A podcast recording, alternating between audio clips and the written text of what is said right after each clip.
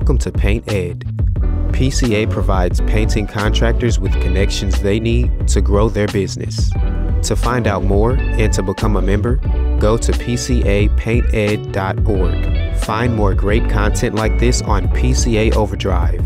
A subscription to the platform is included with membership. For all you non members out there, sign up for our free trial. PCA Overdrive is available on the Apple Store and Google Play.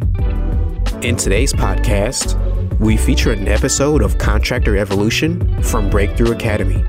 In this episode, Igor talks with Blaise MacDonald, owner of Mac Renovations, about the way to think about planning your business versus planning your life, and how a deeper and more meaningful why improves his clarity of thought, motivation levels, and entrepreneurial enjoyment. You're watching Contractor Evolution, where we unpack the systems, tactics, and skills you need to take your fast growing contracting business to the next level.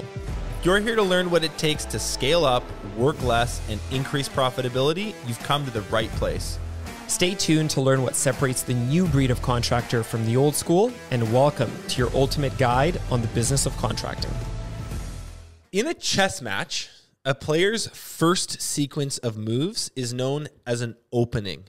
The opening is a memorized series of 8 to 12 moves that ideally sets up the chess game in a way that is advantageous for the player. Now, there are hundreds of well known openings in chess. There's King's Pawn opening, Danish Gambit, Sicilian Defense, there's one called Ruy Lopez. The list goes on. Um, each one of these openings has its own desired outcome. Some are uh, really aggressive or, or on the offense, some are more defensive, some are strategic in a different way. But an advanced chess player would use different openings depending on what they knew about their opponent and how they like to play you get the idea, right? You execute the right opening and you create some leverage for yourself within the match. Uh, you execute the wrong opening or you make a mistake during it and you're fighting an uphill battle from there. Now, this isn't a chess podcast, but there is a reason I'm opening with this comparison. And that is because your sales calls have an opening and just like a chess master, you can create a huge advantage for yourself by perfecting them. This is something that I've just learned through through repetitions over the years. I definitely didn't invent this. I'm sure it's being talked about on other podcasts or in books, but I just wanted to share with you um, something from my world that has worked really well for me over the years because I think it will work for you too.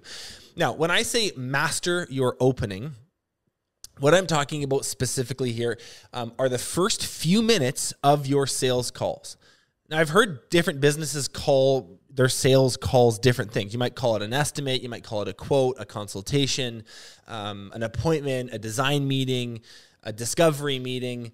Um, generally speaking, we don't call it a sales call because we know our customers don't like to be sold to, or that's what they say. So we, we call it something else, but that is fundamentally what it is. It is a sales call.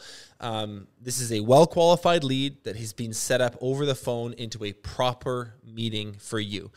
Um, if you're a residential painter or a landscaper or roofer, um, some other home service provider, this is likely happening at the client's home. If you're a custom home builder um, or a general contractor, this may be taking place in your own office.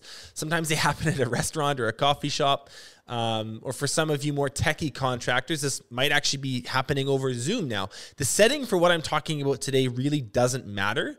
Just imagine whatever your sales calls look like. Okay?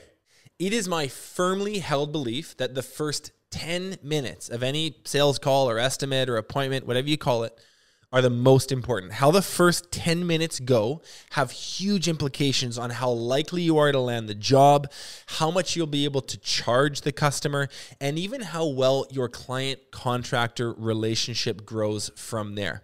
I know you might be thinking, aren't the last 10 minutes the most important? Aren't the those precious moments when you're closing the most important when pen is being put to paper or when a deposit check is being cut?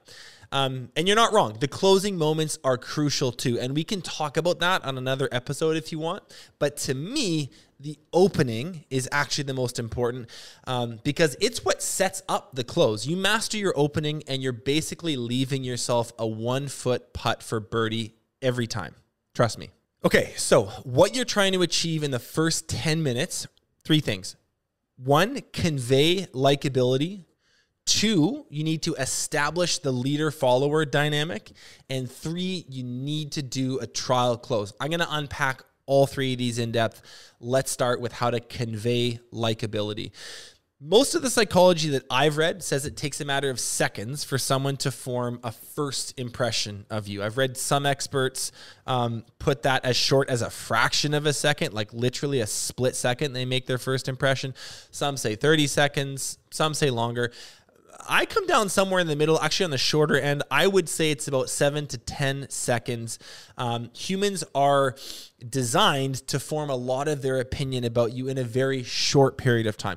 And while don't judge a book by its cover is a, is a well used bit of wisdom we're all familiar with, we're actually biologically hardwired to do the opposite. So that initial hi, how are you, and the handshake, it's all super important.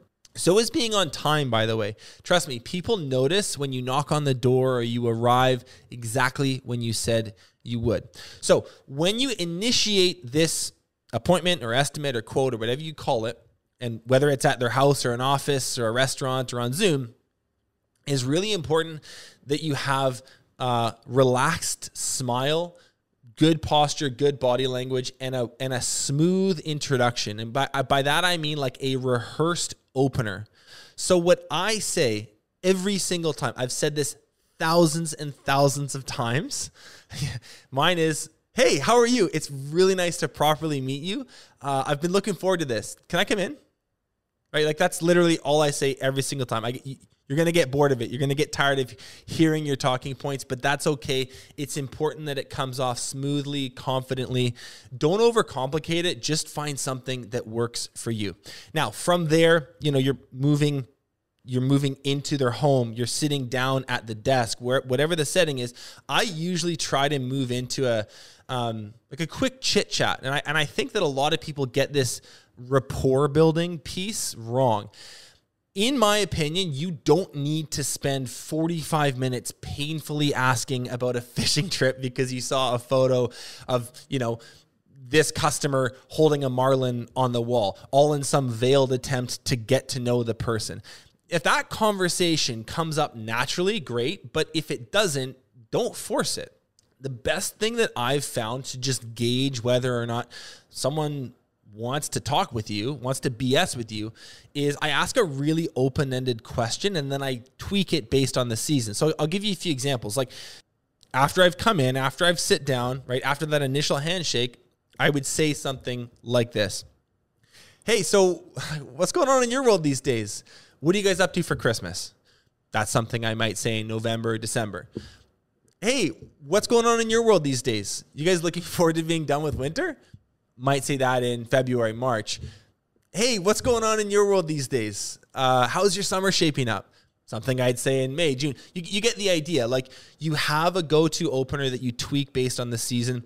And you'll see based on their body language, eye contact, based on the length of response to that question, you're going to be able to tell if your prospect is feeling chatty or not if they are, if they give you a long-winded answer, if they give you some, you know, they give you some meat on the bone, something to work with, I usually ask some follow-up questions, right? I go a bit deeper, I build some rapport, I use the opportunity that they're giving me. If they're if I got a chatty Kathy, um, I, I use that open window. If they're not though, it's really important that you don't force it. Get down to business, move to the next step in the process, and another rapport building opportunity will open up later. It's really funny. On so many occasions, you'll get someone that is like actually kind of rude. They seem really short with you at the start. And then later on in your sales process, they'll open up and spend 30 minutes bullshitting with you um, about some totally random point. Like it's it's weird. These quieter people or people um, who seem like they're not in a talkative mood. It, it often amazes me later on how much they they open up um, and and do want to get to know you. So I never force it at the beginning. When I first started doing sales, I got this totally wrong, you guys. I was super junior. I obviously had no idea what I was doing. I'd arrive at a at an appointment like 20 minutes early. I'd sit in my truck. I'd listen to techno on full blast to get pumped up. I'd slap myself in the face. I'd like do these bizarre breathing exercises. I would arrive to these appointments in such a jittery state of excitement that it literally weirded people out. Customers were like, Who is this guy? Why is he literally vibrating in our living room at 9 a.m. on a Tuesday morning? So take my advice, don't do that. Um, but if you want a somewhat, I don't know, out there pro tip, here is one that has done wonders for me over the years.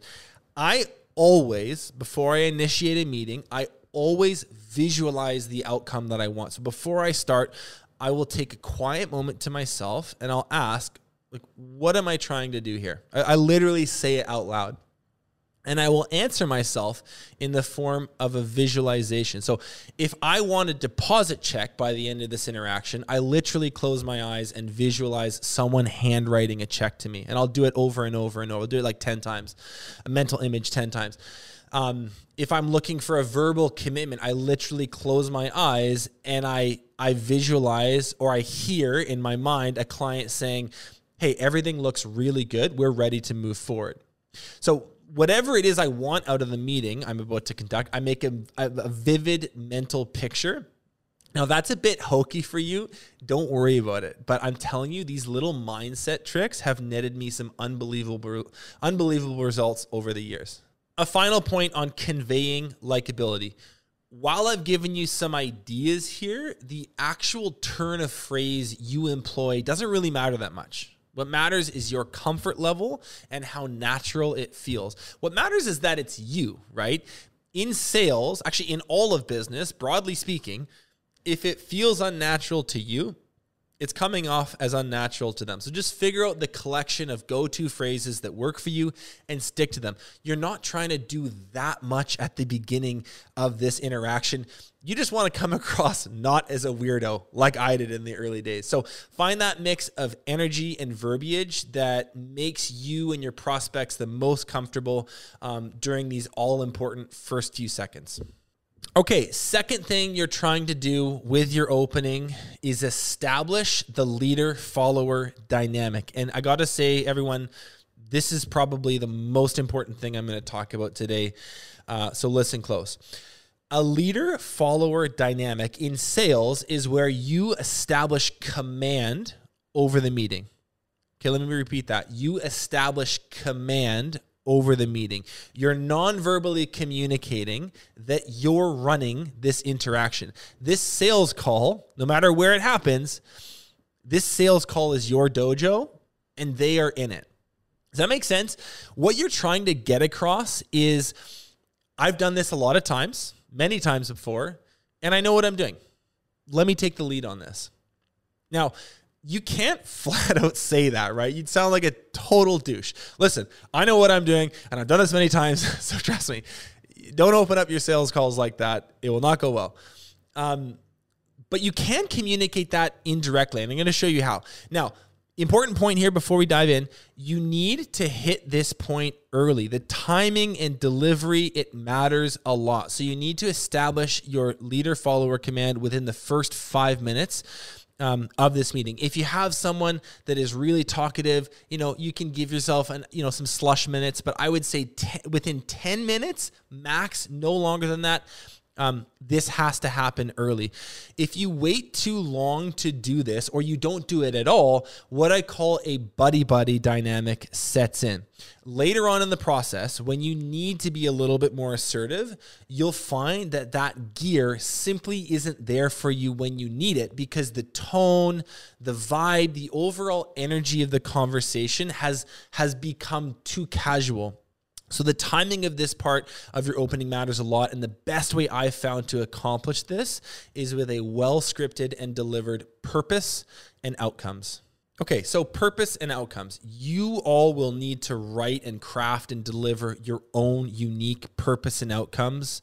Um, you guys all run different businesses and different industries of different sizes with different clients. So there is no one size fits all script for this, but having a clear purpose, which is the reason we're getting together today, is, and a clear outcomes, which is by the end of this meeting, we will have, or you will have, doing that really well accomplishes what I said a second ago. It indirectly communicates that you know what you're doing and it establishes your leader follower dynamic. So here's my go-to, okay?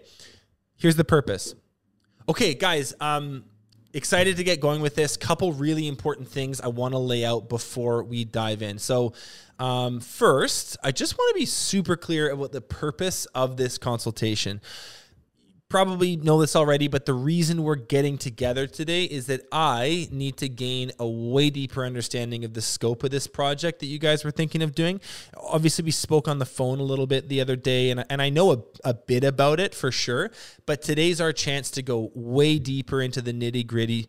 I want a ton of detail about your guys' vision for this renovation, um, as well as your specific needs and wants as homeowners and as clients. So I've got a bunch of questions I'm going to ask you you, and I'll be taking a ton of notes throughout. So that's the purpose. Okay.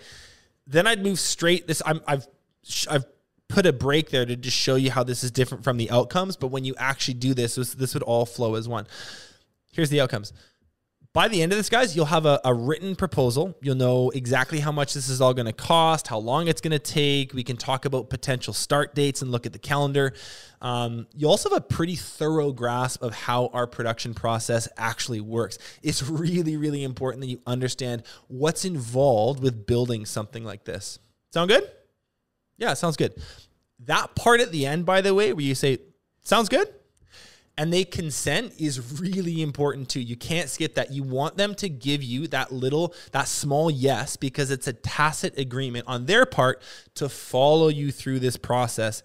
Um, and if you've done estimates, if you've done sales for any period of time, you know those small yeses throughout the process add up to the big yes at the end. Okay, now what you've done here with a solid purpose and outcomes is you've established command in a very polite but assertive way. By doing this, you're saying, I have a process and I'm super confident in it. And this puts them at ease um, in a subtle but important way. The subconscious thought you want your prospect to be having is okay, this person seems like they've done this before. I think we're in good hands. There's also a, an ever so slight edge to your voice, there's an edge to your tone. Um, and you'll feel it when you do this well. It's like, hey guys, this is what we're doing today, and you're gonna like it. Okay, play around with that a little bit. I, if that's a really nuanced point, practice makes perfect. But that that edge thing is something you'll you'll develop a feel for over, over time. What you absolutely want to avoid, like the plague, though, is what I call a soft opening. In my opinion, the worst thing you can do as a salesperson is start off a meeting with something like, So, what can I help you with today? Or, Hey guys, tell me, where do you want to begin? They don't know, right? And by not taking command of the conversation early, you're conveying a certain aimlessness. Remember, you want your prospect to like you, but you're not there trying to make friends. You want them to like you, but you're not trying to make friends. The phrases, the terminology, the actual verbiage you use should be the same or almost the same every single time. My purpose and outcomes is super rehearsed. I emphasize the same words every time the tonality of my voice sort of shifts and moves throughout that little section the same way every time. And while this is a somewhat scripted part of your sales process, if you're doing this well, it shouldn't sound scripted at all. And if it does, practice it while you drive. Throw some ums and ahs in there to make it sound more organic. 90% of sales is delivering a script without it sounding that way. Now, super important note here the finer points of what you say to establish the leader follower dynamic are going to be different for all of you based on your industry, based on your sales process, your ideal client profile, uh, your average job size, and a whole host of other things you can use the example I just went through as a starting point, but definitely tweak it so that it fits you and your process and your business a little bit better. The important thing is that a clear purpose and outcome gets delivered by you, and in return, you get that small yes back. Establishing the leader follower dynamic happens in a matter of minutes, but I'm telling you the power position that it gives you throughout the rest of the sales process is extremely noticeable, and you will see it in both your closing ratio and your average charge rate. They'll both go up. Third thing that every great opening needs is a trial close. Now, to explain what trial closing is and where it fits into your opening, it's probably easiest to start with the actual problem that it solves. So, a lot of contractors or salespeople uh, struggle with closing or asking for the job at the end of their estimates, at the end of their appointment, right? The proposal is on the table, the price has been unveiled, the details have been unpacked. This is deal making or deal breaking time. There's, there's a moment here where often the customer or the potential customer, all they need is a little nudge to get over the finish line. And contractors shy away from that. They get nervous. They don't do it. They sometimes backpedal. They'll say, "Well, it's okay. You can think about it." Like there, there's a there's a, a moment here to step up to the plate, and a lot of people don't. And this is a shame, right? Because we've we've tracked this both in our business and in the businesses of our clients. And by simply asking for the job, you get a 15% boost in sales ratio. So in other words, if you're currently closing at 30% and you start asking for the job properly, it will go to 45% literally overnight. I've seen this so many, so many times. I actually think that's a conservative estimate. I'd put it at, at, at higher. Um, so if this this is the question, right? If this simple step moves the needle so much, why doesn't everyone do it? It's because they feel uncomfortable. Right? When I dig into this with the entrepreneurs that we work with, I usually hear stuff like, well, I don't want to put our customers on the spot, right? Um, or I, I just don't want to come across as too salesy. I hate high pressure salespeople. No, no, that that's off brand for us. Just as an aside, I think this is kind of interesting. Um, our Canadian contractors seem to find this an especially difficult mental block. Our American friends, and we have a lot of them, they don't seem to struggle with this as much. Our, our Canadian clients have uh, a harder time closing. Americans are a little bit more direct. Selling is a little bit more normalized, a little bit less shamed. So I just think that's an interesting, an interesting piece. But in any case, from my perspective, the main reason contractors feel uncomfortable closing is because they haven't primed the, the prospect, they haven't primed the potential customer with this idea early enough. They haven't framed the appointment in the right way. Um, simply put, the expectation has not been set with this potential customer that there will be an opportunity to do business together, right? And so when it comes time to close the deal, it does feel unnatural. It feels super salesy. Um, it does feel kind of out of the blue. And trial closing solves this. In its simplest form, uh, a trial close is a gentle prod that you give to the prospect. It's a nudge early on in the sales process that reminds them you are there to do business right? They need to know that. They need to know that you are hoping to make a transaction happen. Um, and as with most things in sale, there's a totally douchey way to do this, and there's a cool way. There are a whole bunch of places where you could do a trial close. You can do one at the end of a setup call. You can do one during your opening, like we're talking about today. Uh, a lot of people do these before they go and do their takeoff. Now, I've had the most success doing one of these at the end of my setup call Side note, by the way, if you have an office manager, sales coordinator, secretary, someone besides yourself doing your setup calls for you, someone setting up your appointments for you, you can very easily train them on how to do these.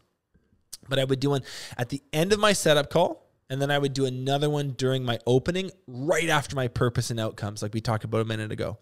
Small caveat here if you're a custom home builder, you're a general contractor, uh, you're a renovator, a remodeler, uh, you're a, like a construction or a landscape construction company, you do large projects, you're if you're a business that frequently does jobs that are over $50,000, your sales process won't work in a one or two call close. It's your sales process is more of a courtship, it's more of a dating ritual. You may be selling for for months, sometimes even years. Um, so for a lot of you contractors that are doing large average job size stuff, you need to find a place within your sales process, probably closer to the end of it, to insert your trial closes here's what it would sound like uh, during the tail end of my setup call if I was setting up an appointment for myself. And again, you can train someone else to do this, but I'm gonna I'm gonna do this example as if I was setting up the appointment for myself. Okay, so guys, on Saturday, um, when I come by, I should be able to put together a detailed proposal with a price and a timeline that we'll go through together. We'll hash everything out in depth. Um, it's important you know, okay, we do book out a few months in advance. So a lot of our customers put down a deposit and secure a spot right away. Like if the price makes sense for you guys, the timeline works, we can book you guys into our production planner the day of the estimate. Okay. Okay. That little, that tonality thing at the end, you're, they're going to say yes or they're going to say no, we need to think about it. And that's fine too. And again, during my opening, right after my purpose and outcomes, okay, like we talked about a minute ago, I would say again, okay, guys, by the end of our appointment today, I should have a detailed proposal with a price and a timeline. We'll go through all of it together. We'll do some Q&A. I want to make sure you guys come into this whole experience eyes wide open. You feel super comfortable with everything.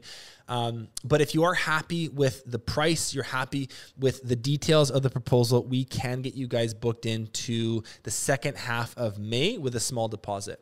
Sound good? Now, you're probably thinking, what if they say no? What if when you say sound good, they say no, that doesn't sound good? It's like it's easy. It's easy. You say no problem. You can think about it too if you need to.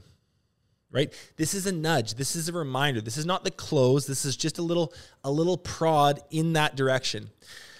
Now, why is this so important to do early? Because later on, when the proposal is on the table, the details are all out there. The price is, you know, wide open for them to see. They're kind of looking at each other, they're thinking about it, right? All you have to say a lot of the time is listen, we'd really love to do this work for you. Do you guys feel comfortable moving forward? Like those two sentences are going to net you 15% more deals uh, over the course of a year. But if there's this tiny little voice in the back of your mind going, well, I don't want to put them on the spot, or I don't want to come across as salesy, or that, w- that would sound totally out of the blue. You won't do it. You won't step up to the plate. And you would not believe how much revenue you're letting slip through your fingertips every year by shying away from these moments. So, trial closing, by doing these little reminders, by doing these little nudges, it makes cl- it makes the actual close 10 times easier because you've set up the appointment with the right context with the right understanding so that it's not out of the blue. And that that's what i mean when i say you're leaving yourself a two foot putt for birdie. So that's how i do my openings guys. Three really important things. You need to convey likability in those first few seconds. You need to establish the leader follower dynamic and you also need to do a clear and concise trial close. Now, a few thoughts from me as we close this episode. Most of you are constantly hunting improvements and efficiency within your businesses. And just a little piece of advice to wrap this up the best place to start your search is with tasks, processes, jobs, procedures that get done repeatedly over and over and over and over again. If you look closely, there are often really little things within that process that, when improved, accumulate through repetition and make an enormous aggregate difference. Think about it. Your business is going to do God knows how many estimates this year. Implement what I talked about today. Become methodical about your openings and let me know how it goes. I have a feeling you'll be pleasantly surprised. All right, that's it for today, guys. We'll see you next week. Thanks so much for watching this episode of Contractor Evolution. If you've already subscribed to our channel, consider sharing this episode with another contractor who you think needs to hear it. Paint Ed podcasts are produced by the Painting Contractors Association and is made possible by members and industry partners. To find out more about upcoming education opportunities or for more information about joining PCA, visit pcapainted.org.